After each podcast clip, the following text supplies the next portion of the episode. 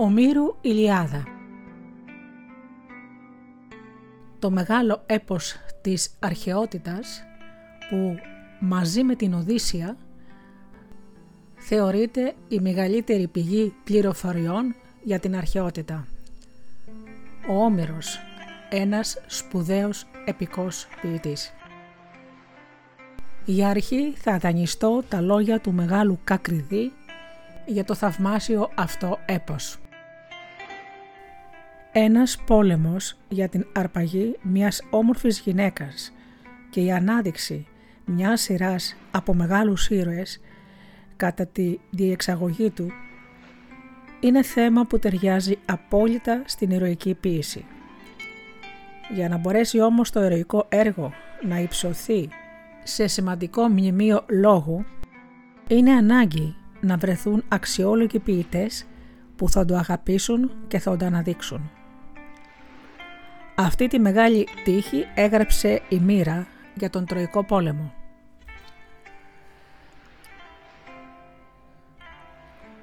Στους μεταμικηναϊκούς αιώνες, όταν ο Τροϊκός μύθος πήρε να αποκρισταλώνεται και να οργανώνεται, τον αναδέχτηκαν αληθινά μεγάλοι επικοί ποιητές και του χάρισαν ζωή και δύναμη με τους εξάμετρούς των.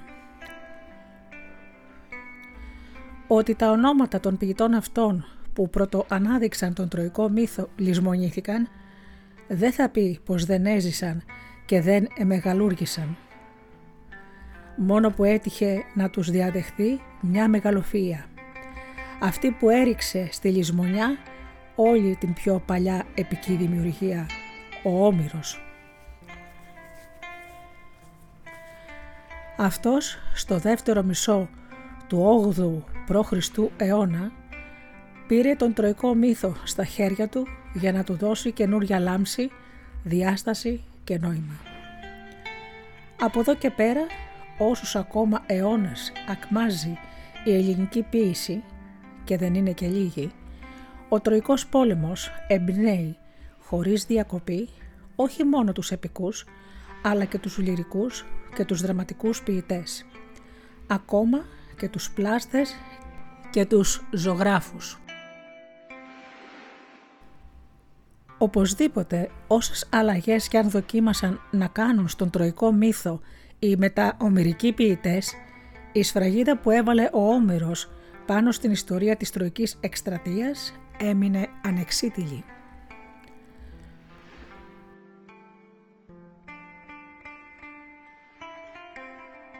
Πάνω από 12 αιώνες πάλεψαν οι Έλληνες ποιητές με το μύθο του Τροϊκού πολέμου στην επιθυμία τους να τον ολοκληρώσουν και να τον πλουτίσουν με όλο και καινούργιες επίνιες. Πως ένα βασιλόπουλο έκλεψε τη βασίλισσα της Πάρτης, ξακουσμένη για την ομορφιά της. Πως οι Αχαιοί για να πάρουν εκδίκηση μάζεψαν στρατό και κίνησαν με τα καράβια τους για την Τρία πως έχασαν το δρόμο και πως τον ξαναβρήκαν ύστερα από 8 χρόνια. Πόσα τυράνια τράβηξαν οι αντίμαχοι μέσα στα 10 χρόνια που κράτησε το κακό. Πόσοι ανδριωμένοι δοξάστηκαν στο φοβερό αλόνι του πολέμου και πόσοι έχασαν τη ζωή τους, άλλοι τιμημένα και άλλοι άδοξα. Πώς το τέλος το ήλιο πάρθηκε με πονηριά τι απόγαινε με τον αχαϊκό στόλο στο ταξίδι του γυρισμού και ποια μοίρα περίμενε τους βασιλιάδες στα παλάτια τους.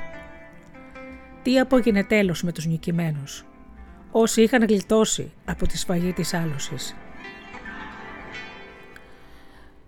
Ο Τροϊκός πόλεμος άσκησε επίδραση σε πολλούς εκπροσώπους των καλών τεχνών από τον Φιδία ως τους ανώνυμους αγκιογράφους.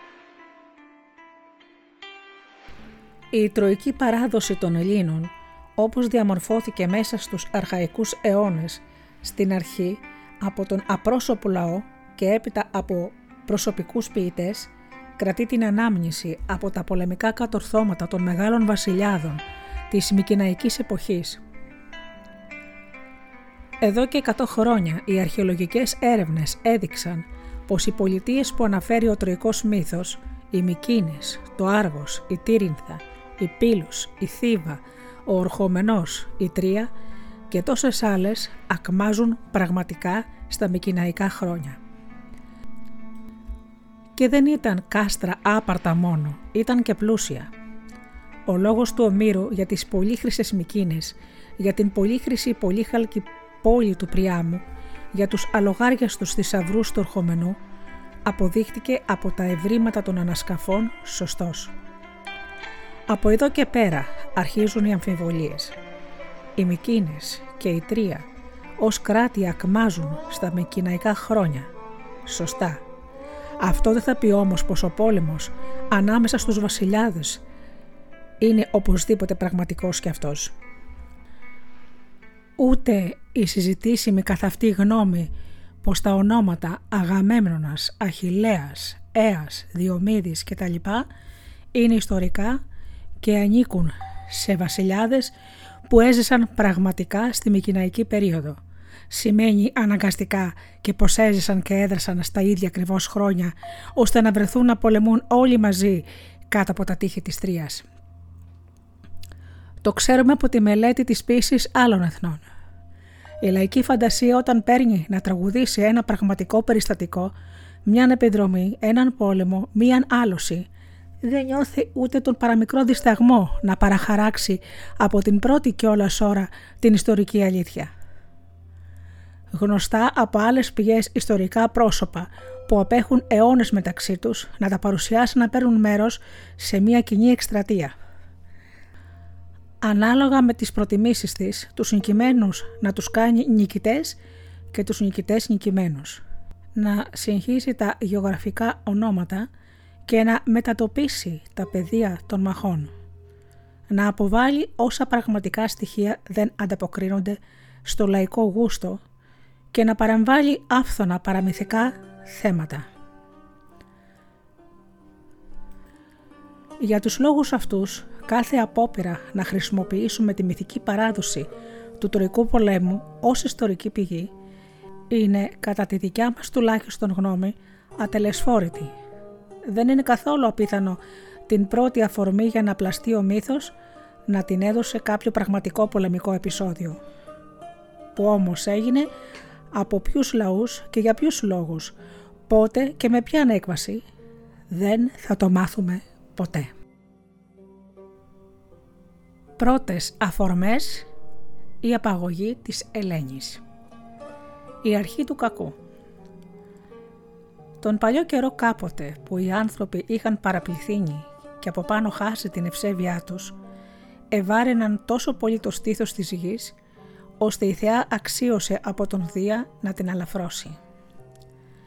Εκείνος για να την ανακουφίσει ξεσήκωσε τον Θηβαϊκό πόλεμο, όπου σκοτώθηκαν πολλοί. Ύστερα από λίγο όμως οι άνθρωποι ξαναπλήθυναν και τότε ο Δίας συμβουλεύτηκε τον Μόμο, το γιο της νύχτας. Στο χέρι του Μεγάλου Θεού ήταν να εξαφανίσει κάθε ζωντανό πλάσμα από τη γη με κεραυνούς και κατακλυσμούς. Ο Μόμος όμως τον εμπόδισε να προκαλέσει το χαλασμό του κόσμου και τον συμβούλεψε δύο πράγματα. Να γεννήσει μία πεντάμορφη κόρη και να παντρέψει την Ιριίδα Θέτιδα με θνητό άντρα. Ακολουθώντας τη συμβουλή του ο Δίας, γέννησε την Ελένη από τη Λίδα και φρόντισε για τους γάμους της Θέτιδας με τον Πηλαία. Αυτά τα δύο περιστατικά έγιναν αφορμή να γίνει ο Τροϊκός πόλεμος όπου χάθηκαν αμέτρητοι θνητοί και η γη ανακουφίστηκε.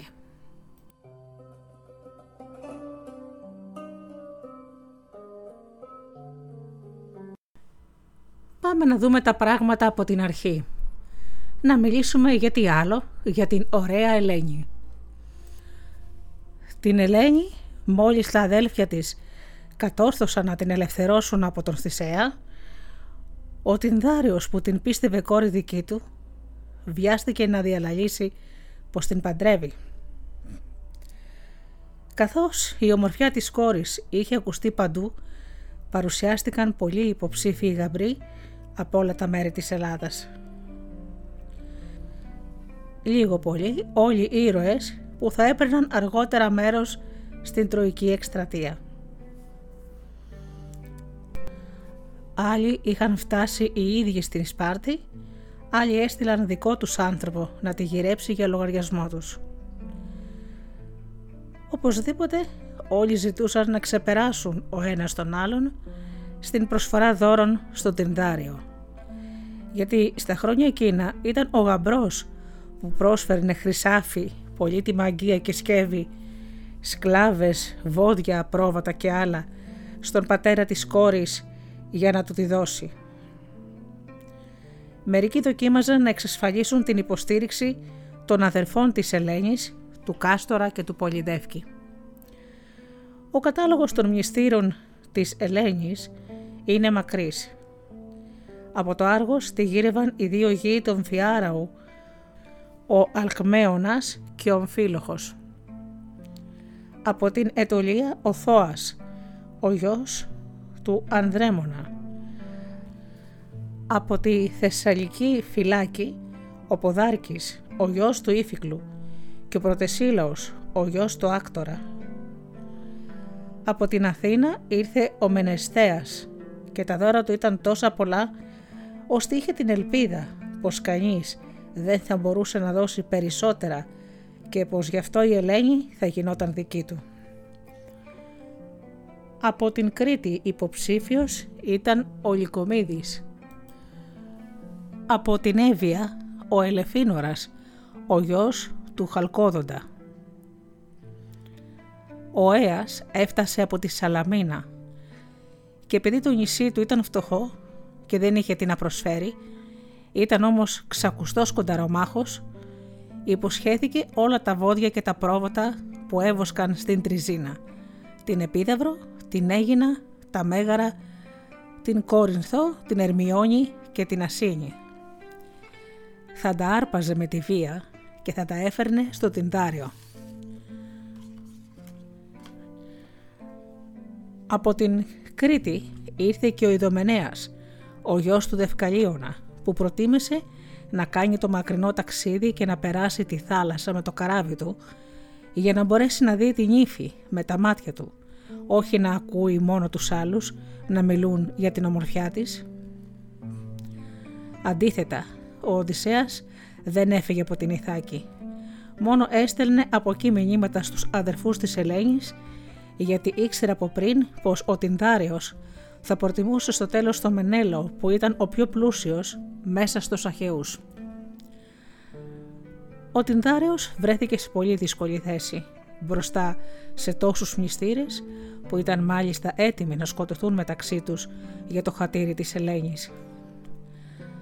Φοβόταν ακόμη πως όποιον και να προτιμούσε θα έκανε έπειτα εχθρούς όλους τους άλλους. Σκέφτηκε λοιπόν κάτι πολύ έξυπνο. Πριν γίνει η εκλογή, ζήτησε από τους νέους να ορκιστούν πως αν καμιά φορά κάποιος τολμούσε να αρπάξει με τη βία την Ελένη από τον άντρα της, θα ξεκινούσαν όλοι μαζί να τον τιμωρήσουν. Εκείνοι ορκίστηκαν πρόθυμα, γιατί καθένας είχε την ελπίδα πως αυτός θα ήταν που θα έπαιρνε την Ελένη. Ούτε έβαλε ο νους του καθενός τι θα του κόστιζε αργότερα ο όρκος αυτός. Αφού εξασφαλίστηκε με τον τρόπο αυτό, ο Τινδάριος αποφάσισε να δώσει την κόρη του στο Μενέλαο, όχι μόνο για τα πλούτη του, αλλά και γιατί την υποψηφιότητά του την υποστήριζε ο αδερφός του, ο Αγαμέμνονας, που ήταν γαμπρός του Τινδάριο από την άλλη του κόρη, την Κλητεμίστρα. Ο μόνος ήρωας που δεν είχε παρουσιαστεί να διεκδικήσει την Ελένη ήταν ο Αχιλέας, γιατί ήταν ακόμα παιδί και μεγάλωνε κοντά στον Χείρονα, στο πύλιο. Αλλιώς, κανείς άλλος δεν θα αξιωνόταν να πάρει την Ελένη. Έτσι τα πράγματα πήραν το δρόμο τους όπως τα είχε αποφασίσει ο Δίας. Και όταν ο Τινδάριος έχασε τους γιους του, τον Κάστορα και τον Πολυδεύκη, κάλεσε από το Άργος τον Μενέλαο και του παρέδωσε τη βασιλεία της Πάρτης.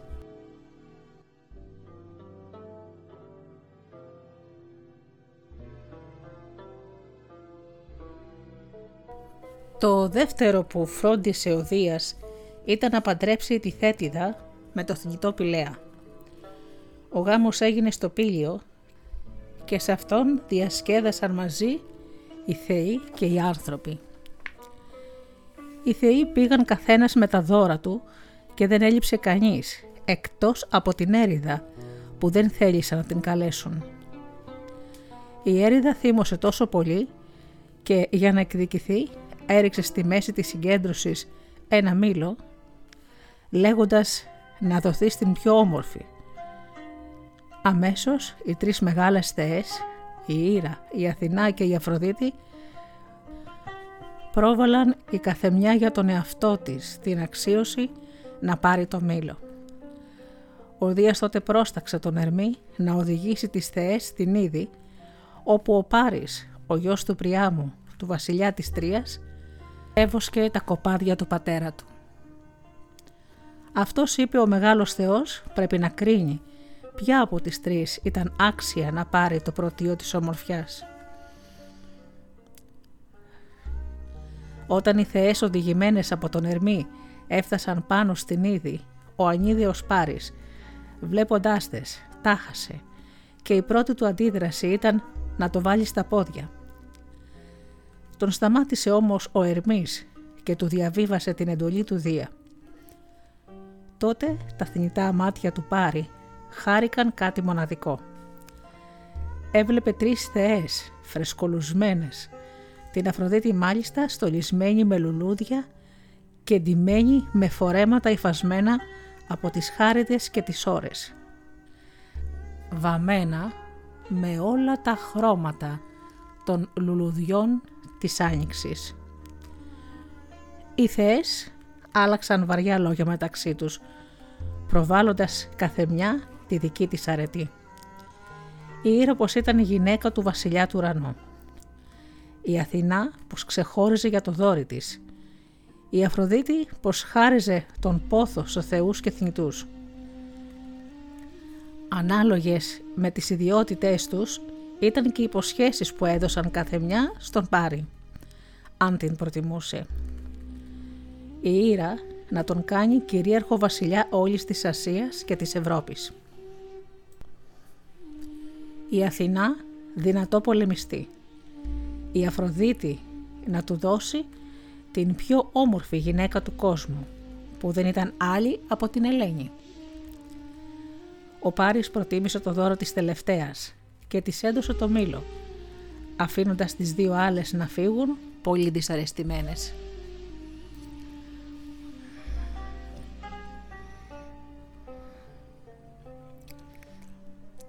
Ύστερα από την υπόσχεση της Αφροδίτης, ο Πάρης, ακολουθώντας τη συμβουλή της, έβγαλε στα σκαριά λίγα καράβια. Οι Τρόες δεν είχαν ως τότε πλοία, γιατί κάποιος παλιός χρησμός τους είχε συμβουλέψει να ασχολούνται με τη γεωργία και να αποφεύγουν τη θάλασσα, μήπως εξαιτίας της χάσουν κάποτε τη ζωή και την πόλη τους. Τα αρχαίκα καράβια τα κατασκεύασε ο Φέρεκλος, ο γιος του Τέκτονα, του Αρμονίδη, που όπως δήλωνε το όνομα του πατέρα του και του παππού του, ήταν πολύ άξιος στην τέχνη του. Όταν ο Πάρης ανακοίνωσε στους δικούς του την απόφασή του να ταξιδέψει, δεν βρήκε αντίδραση, μόνο που ο Έλενος και η Κασάνδρα προφήτεψαν τις συμφορές που θα ακολουθούσαν. Η Αφροδίτη τα κανόνισε όλα. Έδωσε μάλιστα εντολή στον γιο της τον Ενία, τον ξάδελφο του Πάρη, να τον συνοδέψει στο ταξίδι. Έτσι ο Πάρης έφτασε στη Λακεδαίμονα όπου τον φιλοξένησαν στην αρχή στις Αμίκλες οι Διόσκουροι, τα αδέλφια της Ελένης και ύστερα ο ίδιος ο Μενέλαος στη Σπάρτη. Στο πρώτο τραπέζι πάνω ο Πάρης πρόσφερε στην Ελένη δώρα. Δέκα μέρες έπειτα από τον ερχομό του ειδοποίησαν τον Μενέλαο να φύγει για την Κρήτη για να κυδέψει τον πατέρα της μητέρας του, τον Κατρέα. Φεύγοντας, ο φιλόξενος βασιλιάς είπε στη γυναίκα του να φροντίζει να έχουν οι ξένοι ό,τι τους χρειάζεται, ώσπου να φύγουν. Η απουσία του Μενέλαου ευκόλυνε τα σχέδια της Αφροδίτης που πιστή στην υπόσχεσή της έσμιξε την Ελένη με τον Πάρη. Ύστερα ο Πάρης έβαλε στο καράβι του την Ελένη και πολλούς από τους θησαυρούς του Μενέλαου, ακόμα λίγες δούλες της Ελένης, μέσα σε αυτές και την Έθρα, τη μητέρα του Θησέα και την Κλειμένη, την αδερφή του Περίθου και έφυγε μέσα στη νύχτα.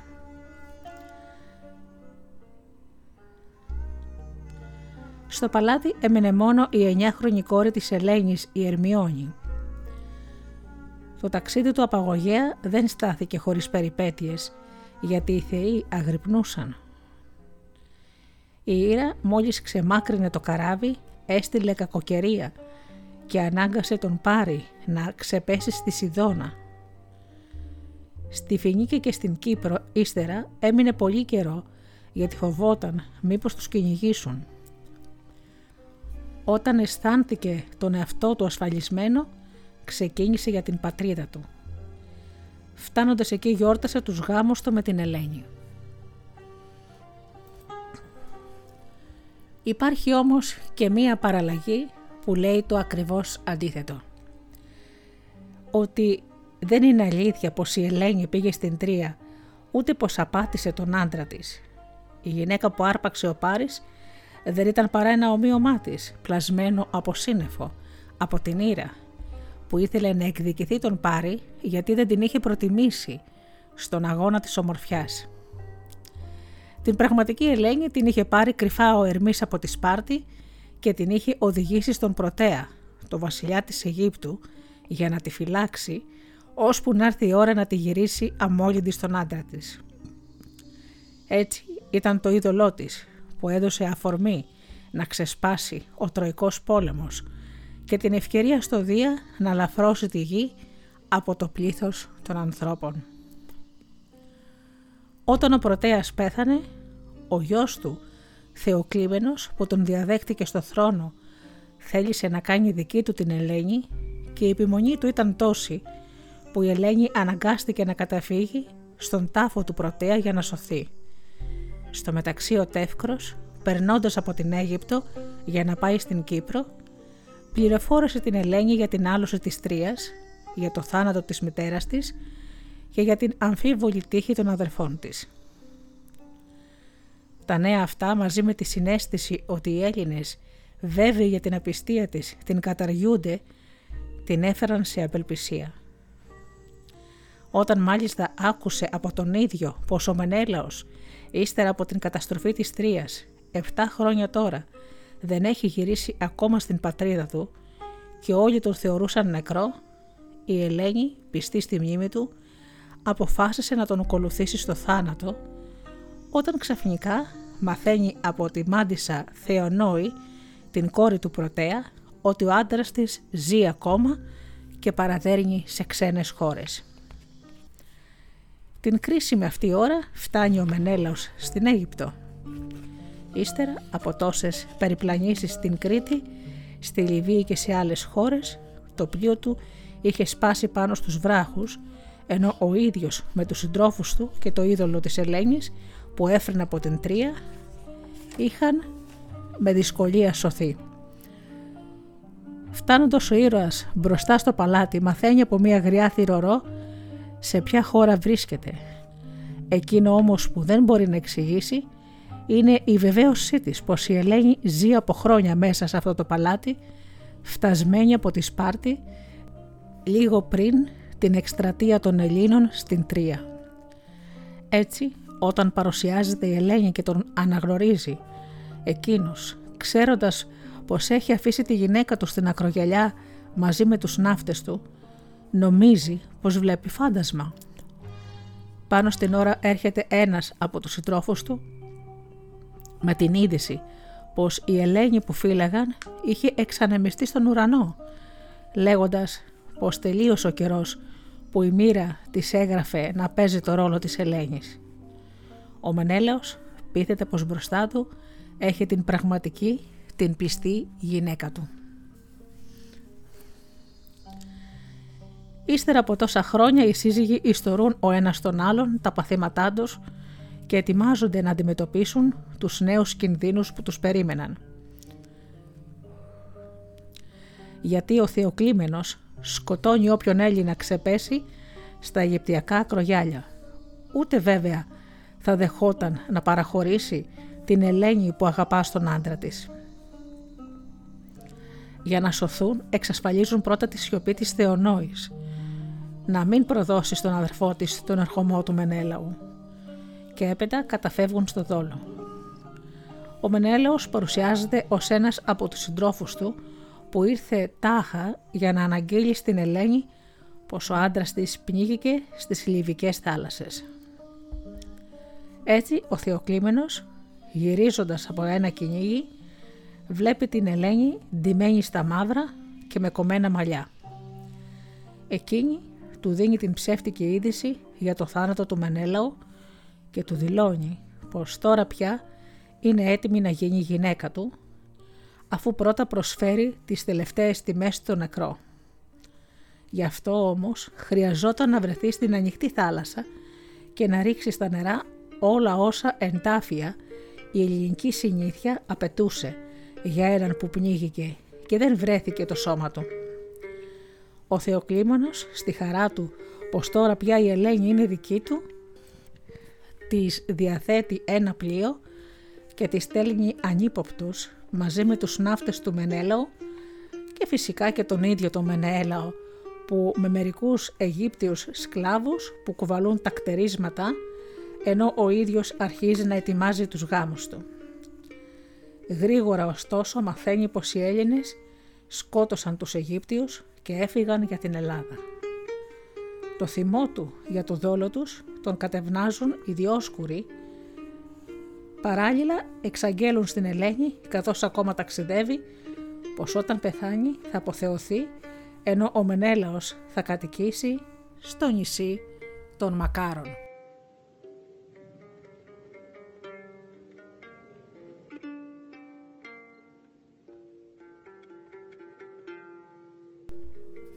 Τώρα ας επιστρέψουμε στην αρχική αφήγηση και να σας πω για την επιστράτευση του Αχαϊκού στρατού. Μόλις ο Πάρης έφυγε με την Ελένη, η Ήριδα ειδοποίησε το Μενέλαο για αυτά που είχαν γίνει στο σπίτι του. Φαντάζεται κανείς τι ένιωσε ο Μενέλαος όταν γυρίζοντας βρήκε να βασιλεύει μέσα στο άδειο παλάτι η σκιά μονάχα της φευγάτης Ελένης. Απελπισμένος πήγε στις Μικίνες, στον αδερφό του τον Αγαμέμνονα και του γύρεψε να συγκεντρώσει τους ηγεμόνες της Ελλάδας με το στρατό και το στόλο τους για να πάνε να πάρουν πίσω την εκλεμένη.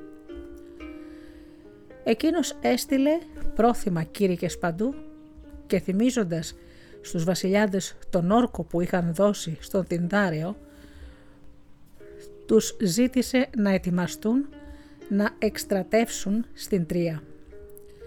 Έτσι είπε θα ασφάλιζαν και τις δικές τους γυναίκες γιατί το κακό θα μπορούσε να ξαναγίνει αν οι Έλληνες δεν θεωρούσαν πως ήταν ολόκληρη η Ελλάδα που είχε προσβληθεί από την αρπαγή της Ελένης και ότι έπρεπε να πάρουν εκδίκηση.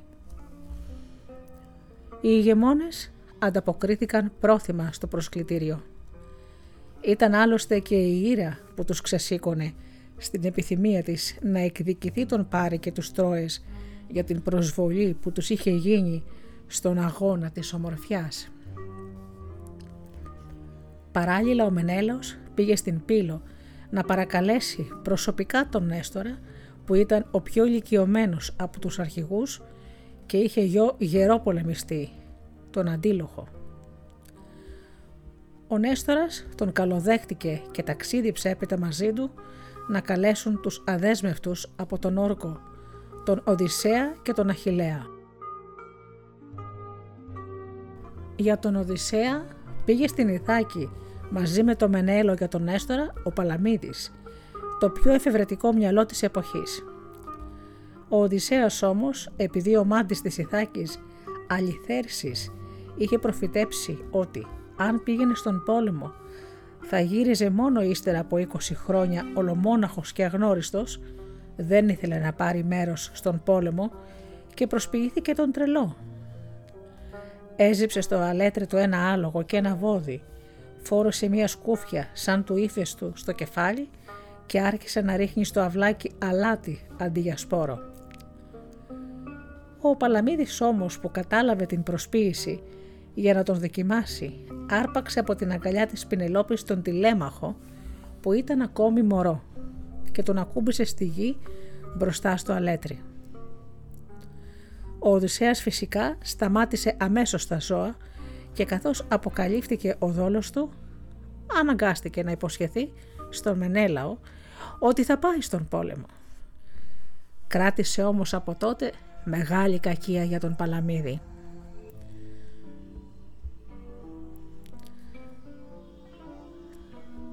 Τον Αχιλέα η μητέρα του η Θέτιδα που ήξερε σαν θεά που ήταν ότι το παιδί της αν πάει στον πόλεμο δεν θα ξαναγυρίσει, τον είχε στείλει όταν ήταν ακόμα 9 χρονών στη Σκύρο στο βασιλέα Λυκομίδη να ζει με τις κόρες του, ντυμένος γυναικεία κι αυτός, με το όνομα Πύρα, επειδή ήταν ξανθός.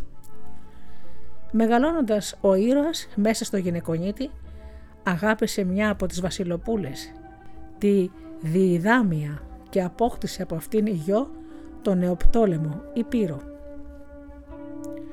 Τώρα όμως που ετοιμαζόταν η εκστρατεία και ο Μάντης Κάλχας είχε προφητέψει στους Ατρίδες πως χωρίς τον Αχιλέα η Τρία δεν μπορούσε να πάρθει, ήταν απόλυτη ανάγκη να ανακαλύψουν που κρυβόταν. Για αυτή τη δύσκολη δουλειά προσφέρθηκε ο Οδυσσέας που είχε συνταχθεί πια με τους Ατρίδες. Μαθαίνοντας πως ο Αχιλέας κρυβόταν στη Σκύρο, πήρε μαζί του διάφορα εμπορεύματα, υφάσματα και κοσμήματα γυναικεία. Μέσα σε αυτά και μία σπίδα και ένα σπαθί και όταν παρουσιάστηκε στον Λυκομίδη του ζήτησε τον Αχιλέα. Αυτός αρνήθηκε πως ο ήρωας βρίσκεται στο νησί του. Έδωσε όμως τον Οδυσσέα την άδεια να τον αναζητήσει μέσα στο παλάτι.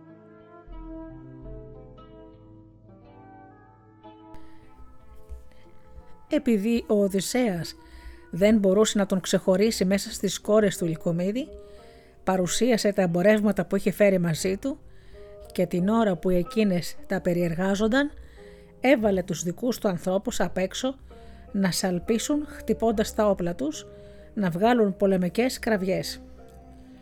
Αμέσως τότε ο Αχιλέας άρπαξε το σπαθί και την ασπίδα που βρήκε ανάμεσα στα υφάσματα. Έτσι τον αναγνώρισαν και εκείνος υποσχέθηκε να οδηγήσει τους Μυρμιδόνες στην Τρία. Δύο μόνο από τους ηγεμόνες κατόρθωσαν να αποφύγουν την εκστρατεία. Ο Εχέπολος από τη Σικιώνα έπεισε τον Αγαμέμνονα να τον αφήσει να χαίρεται τα αγαθά του, χαρίζοντάς του από τα πολλά του πλούτη μια περίφημη φοράδα, την Έθη. Ο Κενήρας πάλι ο βασιλιάς της Κύπρου υποσχέθηκε στους απεσταλμένους του Αγαμέμνονα πως θα έστελνε για τον πόλεμο 50 καράβια με στρατό. Τους έδωσε μάλιστα έναν πολύτιμο θώρακα, δώρο για τον Αγαμέμνονα.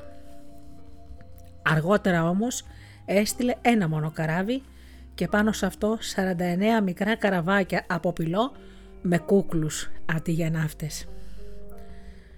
Πριν ξεκινήσει για μια τόσο μεγάλη επιχείρηση, ο Αγαμέμνονας έκρινε σωστό να πάει στους Δελφούς και να ζητήσει τη συμβουλή του Απόλλωνα. Ο Θεός αποκρίθηκε.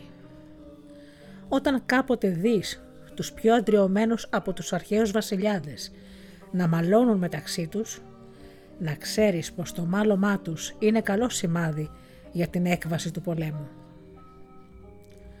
Πραγματικά πριν φτάσουν ακόμα στην Τρία, στο συμπόσιο των Αχαιών που έγινε στην Τένεδο, άναψε μια πολύ έντονη συζήτηση ανάμεσα στον Αχιλέα και τον Οδυσσέα για το πώς θα έπαιρναν την Τρία, με παλικαριά ή με δόλο. Και ο αρχιστράτηγος παρακολουθούσε με κρυφή χαρά αυτόν τον καυγά γιατί έβλεπε να πραγματώνεται ο όρος που είχε βάλει ο Θεός για την άλωση της Τρίας. Τόπος για τη συγκέντρωση του στρατού ορίστηκε η Αυλίδα, πόλη της Βιωτίας στο στενό του Ευρύπου. Εκεί έφτασαν ένας-ένας από όλα τα μέρη της Ελλάδας οι αρχηγοί των Αχαιών με το στρατό και τα καράβια τους.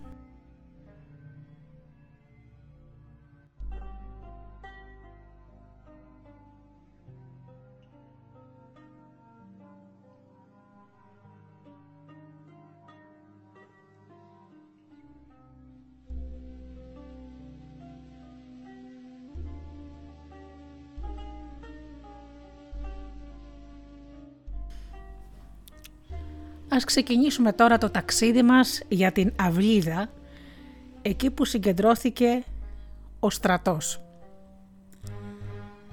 Όταν ο στρατός των Αχαιών συγκεντρώθηκε στην Αυλίδα της Βιωτίας, απέναντι στη Χαλκίδα, κάπου δύο χρόνια ύστερα από την απαγωγή της Ελένης,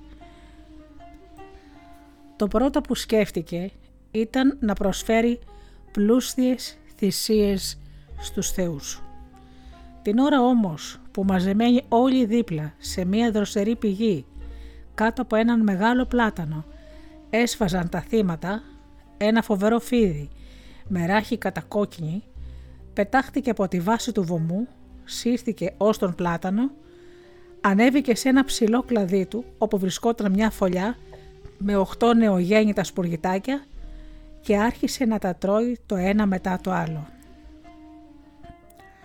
Την ώρα που εκείνα τσίριζαν, η μητέρα τους φτερούγιζε κλαίγοντας ολόγυρά τους. Ως την ώρα που το φίδι, λιγώντας, την άρπαξε από τη φτερούγα και την έφαγε τελευταία κι αυτήν. Αμέσως ύστερα το φίδι πέτρωσε και οι Αχαιοί έμειναν ασάλευτοι από τον τρόμο γιατί κατάλαβαν πως ό,τι είχαν δει ήταν σημάδι σταλμένο από τον Δία. Τότε πήρε το λόγο ο Κάλχας, ο σοφός μάντης του στρατού και εξήγησε. Το σημάδι αυτό δεν θα βγει αμέσως, αλλά πολύ αργότερα. Η φήμη του όμως θα μείνει αθάνατη. Τα οχτώ σπουργίτια και η μητέρα του εννιά που φαγώθηκαν από το φίδι είναι τα εννέα χρόνια που θα χρειαστεί να πολεμήσουμε για να πάρουμε την τρία. Μην φοβάστε όμως, στα δέκα το πλούσιο κάστρο θα γίνει δικό μας. Ύστερα από τις θυσίες, τα καράβια των Αχαιών ξεκίνησαν για την Τροϊκή Γη.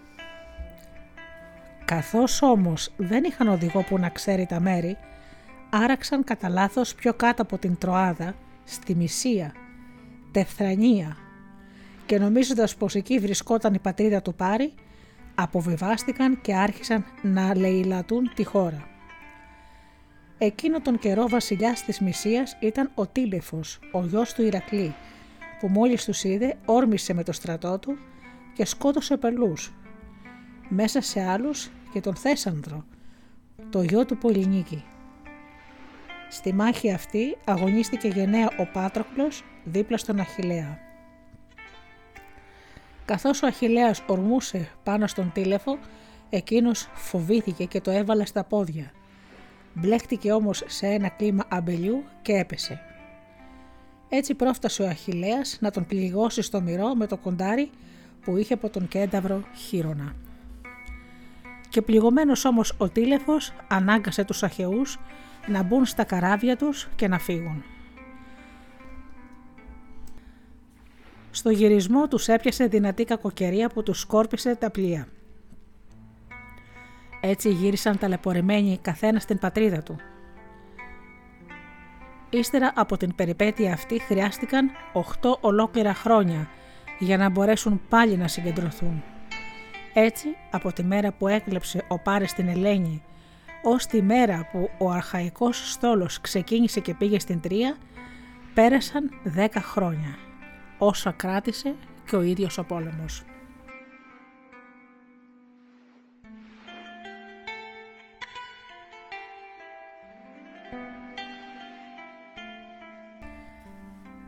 Τι απέγινε όμως ο Τίλεφος; Η πληγή που είχε ανοίξει το κοντάρι του Αχιλέα στο μερό του Τίλεφου δεν έλεγε να κλείσει και τότε ο ήρωας αναγκάστηκε να καταφύγει στο μαντίο του Απόλλωνα στη Λυκία για να ζητήσει τη βοήθεια του Θεού.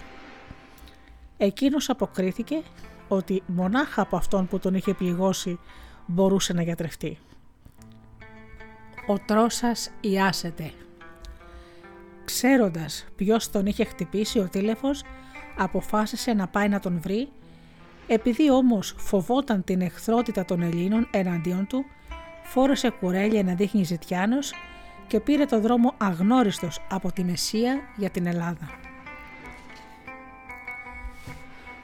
Φτάνοντας στο Άργος, βρήκε πρώτα την Κλητεμίστρα και τη ζήτησε να τον δεχτούν να τους κάνει όποια δουλειά θέλουν.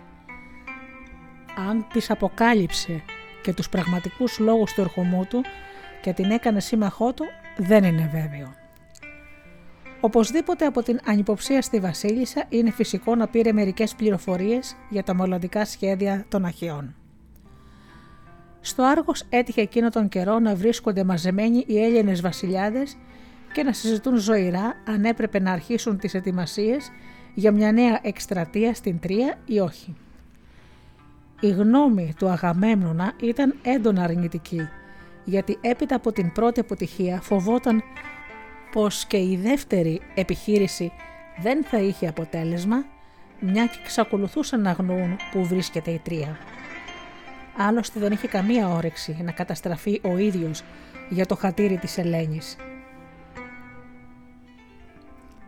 Εκείνο που ήθελε ήταν να προστατεύσει το δικό του βασίλειο, γιατί Σπάρτη ας φρόντιζε ο αδερφός του. Από την άλλη ο Μενέλαος δεν ήθελε ούτε να το ακούσει πως έπρεπε να παρατηθεί για πάντα από την Ελένη και είχε ένα δυνατό επιχείρημα. Εμείς οι Έλληνες θα αφήσουμε τους βάρβαρους να μας φέρονται σαν να είμαστε δούλοι τους. Οι υπόλοιποι βασιλιάδες είχαν και αυτοί μοιρασμένες γνώμες. Σε ένα μόνο συμφωνούσαν όλοι, στο μίσος τους για τον τήλεφο που τους είχε ματαιώσει την πρώτη εκστρατεία. Ο Τήλεφος μόλις βρέθηκε στο Άργος θέλησε πρώτα να κερδίσει την εμπιστοσύνη των αρχαίων. Γι' αυτό προσποιήθηκε ότι ήταν ένας φτωχός ναυτικός που είχε καταντήσει ζητιάνος επειδή κάποτε δοκίμασε να ράξει με τη βάρκα του σε μια ακρογιαλιά της Μυσίας και οι άνθρωποι του Τήλεφου του είχαν πάρει τη βάρκα και πληγώσει και τον ίδιο στο χέρι. Γι' αυτό είπε δεν είχε κανένα λόγο να συμπαθεί τους μισούς.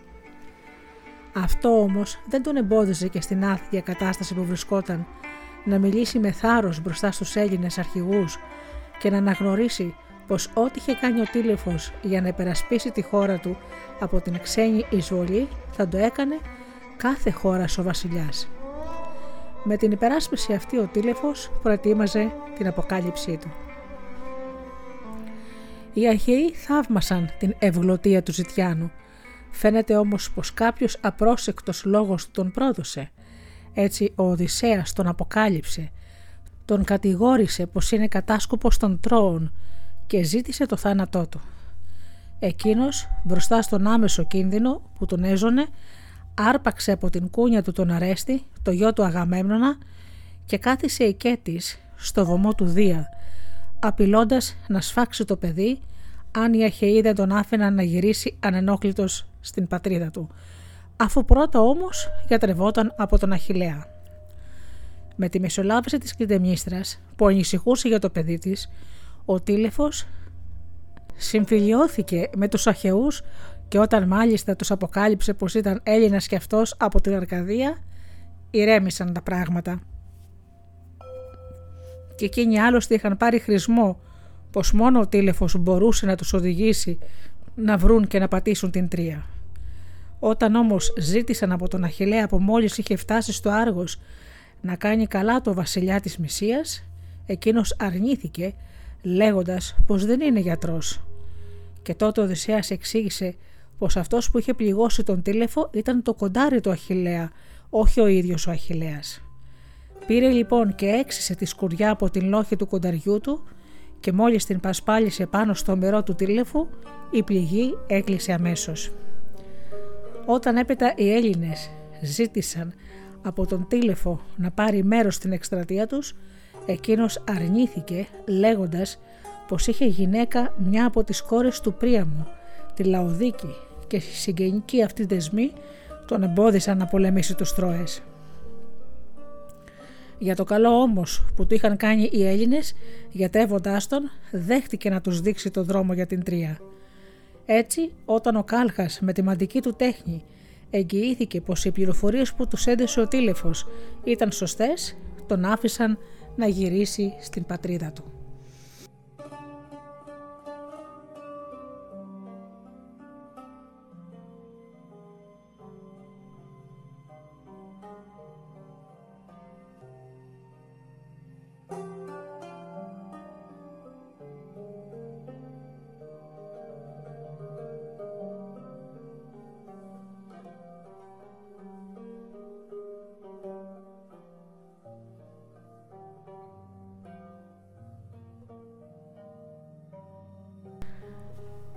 Ξεκινάμε τώρα την δεύτερη συγκέντρωση στην Αυλίδα. Την πιο γνωστή σε όλους μας με τη θυσία της Ιφηγένειας. Ο αχαϊκός στρατός τώρα που ήξερε από τον τήλεφο την τοποθεσία της Τρίας μαζεύτηκε πάλι στην Αυλίδα.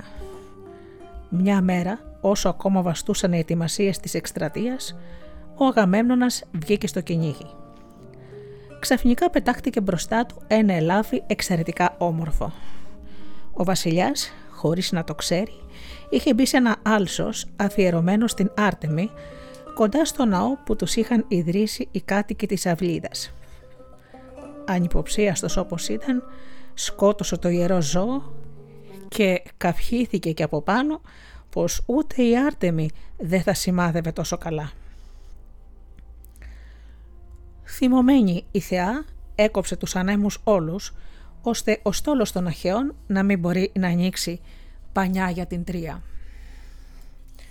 Όταν η άπνια δεν έλεγε να πάρει τέλος και ο στρατός άρχισε να αδειμονεί, οι αρχηγοί αναγκάστηκαν να καταφύγουν στο μάντι Κάλχα και αυτός ύστερα από μεγάλους δισταγμούς εξήγησε πως το ξεκίνημα του στόλου ήταν αδύνατο αν ο θυμός της Άρτεμις δεν εξηλαιωνόταν με τη θυσία της Ιφηγένειας. Της πιο όμορφης κόρης του Αγαμέμνονα στο βωμό της. Η θέση του Αγαμέμνονα ήταν πολύ δύσκολη. Το δίχως άλλο προτιμούσε χίλιες φορές παρά να θυσιάσει την κόρη του, να μείνει ανεκδίκητη η αρπαγή της γυναίκας του αδερφού του και να του λείπει η δόξα του αρχιστράτηγου. Ο Μενέλαος όμως ήθελε να πάρει πίσω την Ελένη και από πάνω είχε με το μέρος του ολόκληρο το στρατό που ανυπομονούσε να δράσει. Και αν όμως ο αρχιστράτηγος κάτω από το ζυγό της ανάγκης έπαιρνε τη φοβερή απόφαση, με ποιον τρόπο θα κατόρθωνε να δικαιολογήσει την πρόσκληση της κόρης του στην αυλίδα μέσα σε τόσους άντρες χωρίς να φανερώσει ως την τελευταία στιγμή τα σχέδιά του ούτε στην ίδια ούτε στη μητέρα της. Στο τέλος, ύστερα από υπόδειξη φαίνεται του Οδυσσέα, έκρινε σκόπιμο να μεταχειριστεί δόλο. Μήνυσε στη γυναίκα του να έρθει γρήγορα με την κόρη τους στην αυλίδα γιατί ο Αχιλέας απαιτούσε τάχα πριν ξεκινήσουν για την Τρία να την παντρευτεί και έπειτα να τη στείλει στη Φθία και να περιμένει το γυρισμό του από τον πόλεμο. Πραγματικά η Κλειδεμνίστρα έρχεται στο στρατόπεδο της Αυλίδας με την Ιφηγένεια και με το γιο του στον Ορέστη, παιδί ακόμα, γρήγορα όμως μαθαίνει από τον Αχιλέα που τον είχαν μοιήσει στο σχέδιο ότι κανένας λόγος δεν είχε γίνει για γάμο της κόρης της μαζί του. Πάνω στην ώρα ένας γέρος δούλος την πληροφορεί ποιος ήταν ο πραγματικός λόγος που ο άντρας της είχε καλέσει την Ιφηγένεια στην Αυλίδα. Η βασίλισσα στην απελπισία της γυρεύει βοήθεια από τον Αχιλέα και εκείνος αγανακτισμένος που είχαν χρησιμοποιήσει το όνομά του για δόλωμα, χωρίς μάλιστα να τον ειδοποιήσουν, βεβαιώνει πως ακόμα και με κίνδυνο της ζωής του δεν θα άφηνε να γίνει η θυσία. Καθώς όμως οι μαζεμένοι εκεί Αχαιοί, ακόμα και ο στρατός του ίδιου του Αχιλέα επιμένουν στη θυσία της κόρης, ο Αχιλέας όταν δοκιμάζει να αντισταθεί με δυσκολία ξεφεύγει το λιθοβολισμό.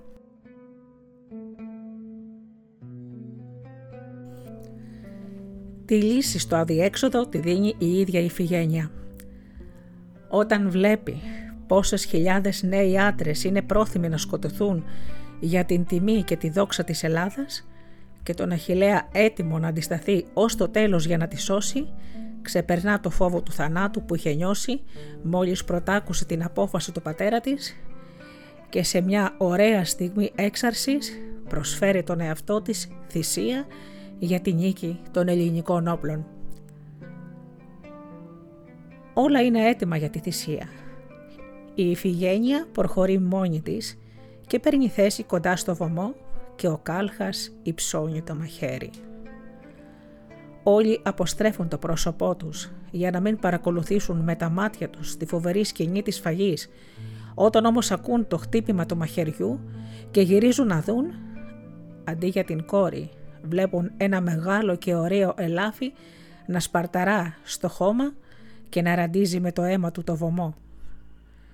Χαρούμενος ο Μάντης εξηγεί το θαύμα από την επιθυμία της Άρτεμις να μην μοιάνει το βωμό της με αίμα ανθρώπινο και μάλιστα βασιλοπούλας. Τώρα πια δεν υπάρχει λόγος να καθυστερούν τα καράβια τους ούτε για μια μέρα. Από την ώρα εκείνη η Θεά θα τους έστελνε ούριο άνεμο. Η ίδια η Φιγένεια είχε γίνει άφαντη γιατί η Θεά την τελευταία στιγμή την είχε μεταφέρει στη χώρα των Ταύρων όπου την έκανε ιέρια στο ναό της.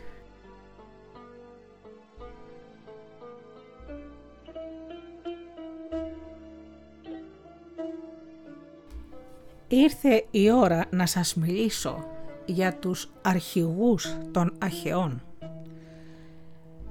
Το σύνολο των Ελλήνων που παίρνουν μέρος στον Τροϊκό πόλεμο ονομάζονται από τον Όμηρο και τους άλλους επικούς κατά προτίμηση Αχαιοί και Αργίοι, όμως και Δαναοί, χωρίς διάκριση.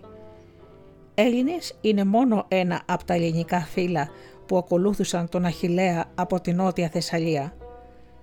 Για να αποφύγουμε την άσκοπη ποικιλία στη μυθολογία μας, μιλούμε σταθερά για Αχαιούς ή και για Έλληνες με τη σημερινή σημασία του όρου, όχι με αυτήν που έχει στον Όμηρο. Απαριθμώντας τους κυριότερους αρχηγούς των Αχαιών στην Τροϊκή Εκστρατεία, δίνουμε τη δράση τους μέσα στα εννέα πρώτα χρόνια του πολέμου και στην αρχή του δέκατου, όπως την οστερούν τα Κύπρια και η Ιλιάδα. Έτσι θα αποκτήσουμε όλοι γενική εικόνα από τα ηρωικά αυτά πρόσωπα όπως είχε διαμορφωθεί στην αρχαία επικοίηση. Για τη δράση τους ύστερα από το τέλος της Ιλιάδας, αυτό σημαίνει ύστερα από το θάνατο του Έκτορα, θα γίνει λόγος σε επόμενη εκπομπή.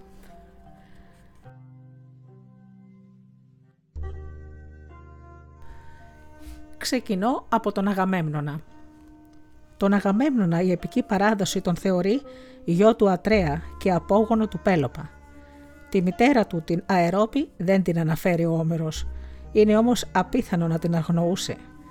Η γυναίκα του Αγαμέμνονα είναι η Κλητεμίστρα, η πιο μεγάλη από τις κόρες του Τινδάριου και της Λίδας. Από την Κλητεμίστρα είχε αποκτήσει τέσσερις κόρες και ένα γιο, τον Αρέστη.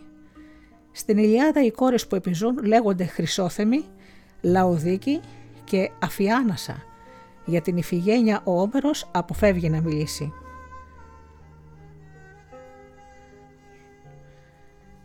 Στην τραγωδία του Σοφοκλή Ηλέκτρα, η Λαοδίκη έχει αντικατασταθεί από την Ηλέκτρα.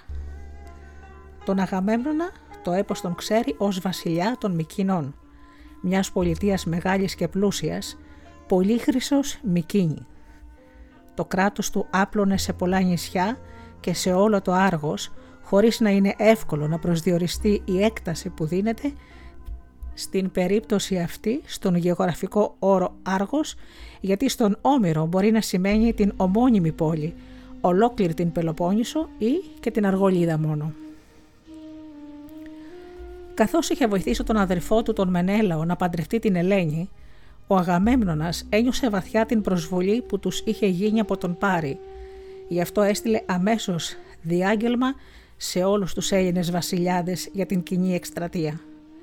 Πήγε μάλιστα ο ίδιος όπως ισχυρίζεται στην Οδύσσια μαζί με τον Μενέλαο στην Ιθάκη για να πείσει τον Οδυσσέα να τους ακολουθήσει. Μια πανελλήνια εκστρατεία που αν πετύχαινε θα τους χάριζε τιμή και πλούτη και έτριζε έτσι κι αλλιώς τη φιλοδοξία του. Ακόμα είχε κάθε λόγο να πιστεύει ότι θα γινόταν ο αρχηγός της. Πραγματικά, όταν οι βασιλιάδες συγκεντρώθηκαν στην αυλίδα, τον όρισαν αρχιστράτηγο. Όχι τόσο γιατί ήταν ο αδερφός του που είχε δεχτεί την προσβολή των τρώων, όσο γιατί είχε την πιο μεγάλη στρατιωτική δύναμη μέσα στους Έλληνες. Για την εκστρατεία είχε ετοιμάσει 100 καράβια γεμάτα στρατό και άλλα 60 είχε δώσει στους Αρκάδες που δεν είχαν δικό τους στόλο. Έτσι στην Ηλιάδα χαρακτηρίζεται συχνά ως άναξ ανδρών, ευρύ κρύων και βασιλεύτατος. Σύμβολο της μεγάλης εξουσίας του Αγαμέμνονα ήταν το περίφημο σκύπτρο των Πελοπιδών. Το είχε φιλοτεχνήσει ο ύφεστος για να το χαρίσει στον Δία, εκείνος το παραχώρησε στον Ερμή και έπειτα πέρασε διαδοχικά στον Πέλοπα, στον Ατρέα, στον Θιέστη για να φτάσει τέλος στα χέρια του Αγαμέμνονα. Τα πρώτα χρόνια του πολέμου ο αρχιστράτηγος δεν φαίνεται να ξεχώρισε για την παλικαριά του ανάμεσα στους άλλους ήρωες. Ο Αχιλέας στο άλφα της Ηλιάδος τον αποκαλεί μέθησο και δειλό, που η καρδιά του δεν βαστούσε να βγει να πολεμήσει ή να στήσει ενέδρα με τους άλλους αχαιούς. Ακόμα αδιάντροπο, πλεονέκτη, με μόνη σκέψη πως σαν αρχιστράτηγος που ήταν θα έπαιρνε τα περισσότερα λάφερα και ας έμενε καθισμένος και ασφαλισμένος στο στρατόπεδο την ώρα που οι άλλοι πολεμούσαν. Φυσικά οι κατηγορίες αυτές καθώς βγαίνουν από το στόμα του θυμωμένου Αχιλέα έχουν μεγάλη δόση υπερβολής. Το βέβαιο όμως είναι ότι και στο ποιητή την αντικειμενική διήγηση η μορφή του Αγαμέμνονα παρουσιάζει όχι μόνο φωτεινές αλλά και σκοτεινές πλευρές, όχι λίγες. Με την προσλητική συμπεριφορά του απέναντι στον ιερέα του Απόλλωνα πρώτα, στον Αχιλέα έπειτα, τον πιο αντριωμένο σύμμαχό του, γίνεται αφορμή να σκοτωθούν αμέτρητοι Αχαίοι, ακόμα και τα καράβια τους να κινδυνέψουν να καούν και ο στρατός όλος να αφανιστεί. Μόλις όμως η νίκη πάει να γύρει με το μέρος των αντίμαχων και οι Τρόες, τώρα που έλειψε ο Αχιλέας, παίρνουν κουράγιο και στρατοπεδεύουν κάτω στον κάμπο της Τρίας, όλη η αλαζονία του Αγαμέμνονα εξαφανίζεται. Έτσι δέχεται χωρίς αντίρρηση να στείλει πρεσβεία στον θυμωμένο ήρωα με την υπόσχεση αν ξαναγύριζε στη μάχη να του χαρίσει αμέτρητα δώρα. Όταν πάλι κυρίευαν με το καλό την τρία θα τον άφηνε να φορτώσει το καράβι του με χρυσάφι, χαλκό και σκλάβες. Τέλος, μόλις γύριζαν στην πατρίδα, το τον πάντρευε με όποιαν από τις κόρες του ήθελε, δίνοντάς του άφθονα πρικιά και από πάνω επτά πολιτείες δικές του. Δύο φορές βλέπουμε τον Αγαμέμνονα σε κρίσιμες ώρες να χάνει τόσο το κουράγιο του, ώστε να προτείνει να λύσουν την πολιορκία και να γυρίσουν ντροπιασμένοι στην Ελλάδα. Στην πρώτη τον αντικρούει ο Διομήτης, στη δεύτερη ο Οδυσσέας, με βαριά λόγια. Μόνο ένας δηλός άμυαλος και ανάξιος να κυβερνά τόσους αντριωμένους αχαιούς μπορούσε να κάνει μία τέτοια πρόταση. Άλλη μια φορά πιο πριν ο αρχηγός του στρατού είχε προτείνει να φύγουν χωρίς να περιμένουν να πατήσουν την τρία.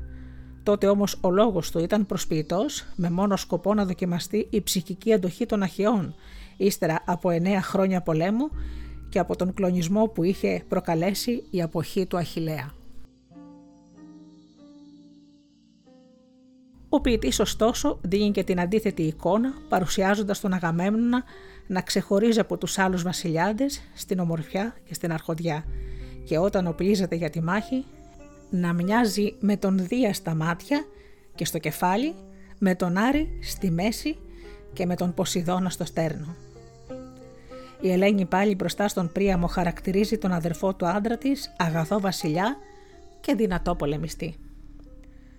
Στην επιθεώρηση του στρατού που κάνει πριν βγουν στη μάχη, διαθέτει το κύρος να εμψυχώσει το στρατό του, ακόμα να μαλώσει όσους έβλεπε να μην δείχνουν μεγάλη προθυμία να κινηθούν, ακόμα και ήρωες ονομαστούς για την παλικαριά τους, όπως ο Οδυσσέας και ο Διομήδης. Στις μάχες που ακολουθούν σκοτώνει τον Οδείο, τον αρχηγό των Αλιζόνων, τον Έλατο και τον Άδραστο, παρόλο που είχε πέσει η κέτη στα πόδια του Μενέλαου.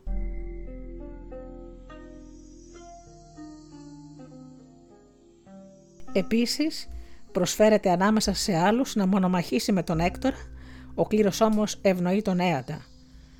Πόσο εκτιμούσαν οι Αχαιοί την αιρετή του αρχιστράτηγού τους φαίνεται από την προσευχή τους στον Δία, ο κλήρος να πέσει ή στον Έαντα ή στον Διομήδη ή στον Αγαμέμνονα. Η εικόνα του γενναίου Αγαμέμνονα ολοκληρώνεται την τρίτη μέρα της μάχης. Προαξαγγέλλοντας την αριστεία του ποιητής, περιγράφει με κάθε λεπτομέρεια την αρματοσιά του, ενώ η Ήρα και η Αθηνά βροντούν από τον Όλυμπο για να τιμήσουν το βασιλιά της πολύχρησης Μικίνας. Πραγματικά σκοτώνει πλήθος τρώες, μέσα σε άλλους δυο γιους του Πριάμου, δύο του Αντίμαχου και δύο του Αντίνορα. Πληγώνεται όμως από τον κόωνα στο χέρι και αναγκάζεται να αποσυρθεί από τον αγώνα. Λίγο αργότερα, όταν οι Αχαιοί βρίσκονται σε άμεσο κίνδυνο καταστροφής, μπαίνει πάλι στη φωτιά της μάχης και πληγωμένος που είναι, μαζί με τον Οδυσσέα και τον Διομήδη και αυτούς πληγωμένους για να δώσουν κουράγιο στο στρατό και μόνο με την παρουσία τους. Μετά το θάνατο του Πάτροκλου συμφιλιώνεται με τον Αχιλέα και εκείνος στους αγώνες που οργανώνει γύρω από τον τάφο του αγαπημένου του φίλου για να τιμήσει τον αρχηγό του στρατού δεν τον αφήνει να κονταρομαχήσει με τον Μυριώνη, μόνο του δίνει χωρίς αγώνα το πρώτο βραβείο λέγοντας πως όλοι το ξέρουν πως είναι ο πρώτος στη δύναμη και στα άρματα. Μια σκοτεινή σελίδα από τα νεανικά χρόνια του Αγαμέμνονα δεν φαίνεται να τη γνωρίζει το έπος. Σύμφωνα με μια νεότερη παραλλαγή, η Κλητεμίστρα είχε παντρευτεί στην αρχή τον Τάνταλο, το γιο του Θιέστη, και είχε αποκτήσει και παιδί. Η ομορφιά της όμως άναψε τον πόθο του Αγαμέμνονα που, στην επιθυμία του να την κάνει δική του, δολοφόνησε τον Τάνταλο που ήταν και πρώτος του εξάδελφος. Σκότωσε το μωρό αποσπώντας το βία από το στήθος της μητέρας του και ρίχνοντάς το με δίμεναμη πάνω στο χώμα, έφυγε αρπάζοντας με βία την κλητεμίστρα. Αμέσως τον κυνήγησαν οι αδελφοί της, οι Διόσκουροι, πάνω στα άσπρα του άλογα και τον ανάγκασαν να γυρίσει πίσω. Εκείνος όμως έπεσε οικέτης στα πόδια του πατέρα τους, του Τινδάρεου, και εκείνος τον συγχώρησε και νομιμοποίησε τον γάμο του με την Κλητεμίστρα.